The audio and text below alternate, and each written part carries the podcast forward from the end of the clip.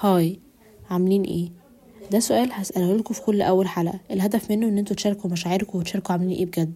حاسين بإيه النهاردة؟ اعتبروها ال note بتاعتكم اللي أنتوا بتسجلوا فيها كل حاجة أنتوا عايزين تسجلوها. من اسمي كده أنا ب process كل حاجة في حياتي. مشاعري مشاكلي وجهات النظر في حاجات مختلفة كتير جدا. مش دايما هتبقى related يعني مش دايما كل حاجة هنتكلم عنها هتبقى المشاعر. في حاجات تانية كتير هنتكلم عنها. زي قوانين في حياتنا بنعملها. نظراتنا لح... لحاجات مختلفة كتير. هشارككم كل الحاجات دي. أتمنى إن أنتوا تتبسطوا جدا في البودكاست ده لأن أنا اتبسطت وأنا بعمله. عرفت عن نفسي حاجات كتير قوي فأتمنى تعرفوا عن نفسكم حاجات كتير. وأتمنى كمان إن أنتوا تحسوا إن أنتوا كونكتد بيا أنا شخصيا. لأن أنا دايما موجودة إن أنا أسمع وأفهم وأقدر أي حاجة هتتقال مهما كانت هي إيه.